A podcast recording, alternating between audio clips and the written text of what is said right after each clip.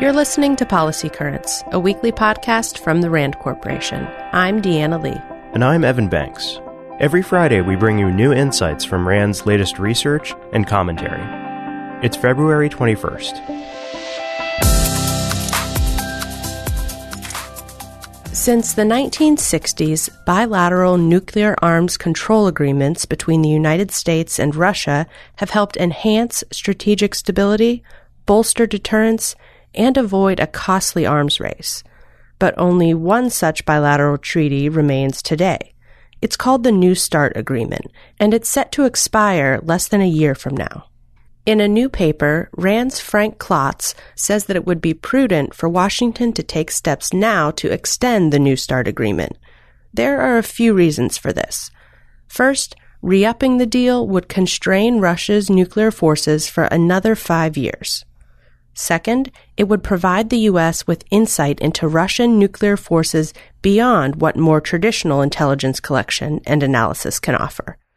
And third, it would buy time to pursue a broader multilateral deal that also includes China, which is expanding its own nuclear capabilities.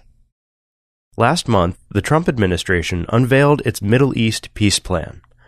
The proposal trumpets integrating Israel into the region, promising economic windfalls with growth and prosperity for all. The vision is based on the notion that if Israel were to be accepted as a normal player in the region, then it would gain the confidence to make the hard calls for peace with the Palestinians. But according to RAND's Dalia Dassa Kaye, the administration's plan fails to address a fundamental problem how Israelis and Palestinians can agree to live on the same land together. Israel can only go so far in normalizing ties with its neighbors without having an agreed upon resolution to its conflict with the Palestinians, she says. Any viable peace plan must recognize these realities and, quote, not just the momentary alliances that allow Israel to avoid the hard choices. Vaping and vaping products have been in the news quite a bit over the last year, but there are some new tobacco devices hitting the market now. These devices heat tobacco, but don't burn it, to produce a nicotine containing aerosol. This is somewhat similar to vaping, but it's the aerosol that users inhale rather than the vapor that's produced with vaping devices. A new RAND study finds that many younger Americans are already aware of these products, and young people are more likely to use them if they've previously used other tobacco products, marijuana, or other drugs. Most people don't know about these heated tobacco products yet, but these devices are what we'll see the tobacco industry promote in the U.S. market over the next couple of years. And as heated tobacco products become more popular, it will be important to monitor their use to understand the potential public health effects. In the field of medicine, the golden hour is the crucial time after a traumatic injury when medical attention can be the difference between life and death.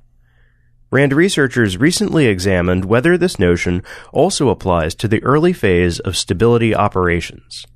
They found, in fact, that the steps taken in the first weeks and months of a stability operation are critical for improving the odds of setting a country that's been ravaged by conflict on a path to sustainable peace.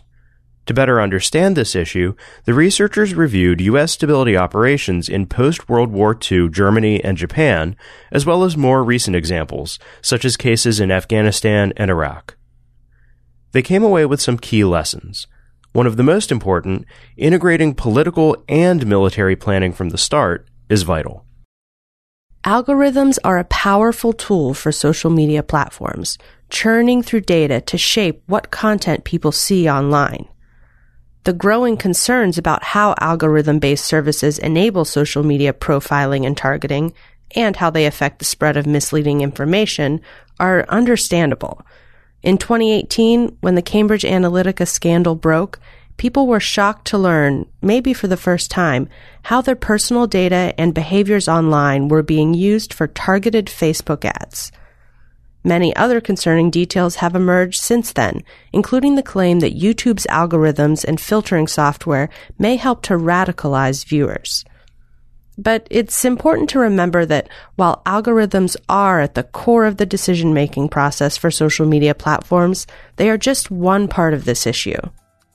RAND experts say that software platforms do have a responsibility to regulate their content, but oversight authorities and social media users themselves can also play a role. How? By remaining vigilant about their choices and the influence of their decisions in how social platforms mediate that content.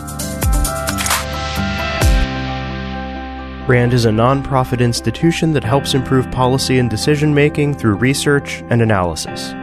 For more on what we covered this week, check the show notes at rand.org slash podcast. See you next week.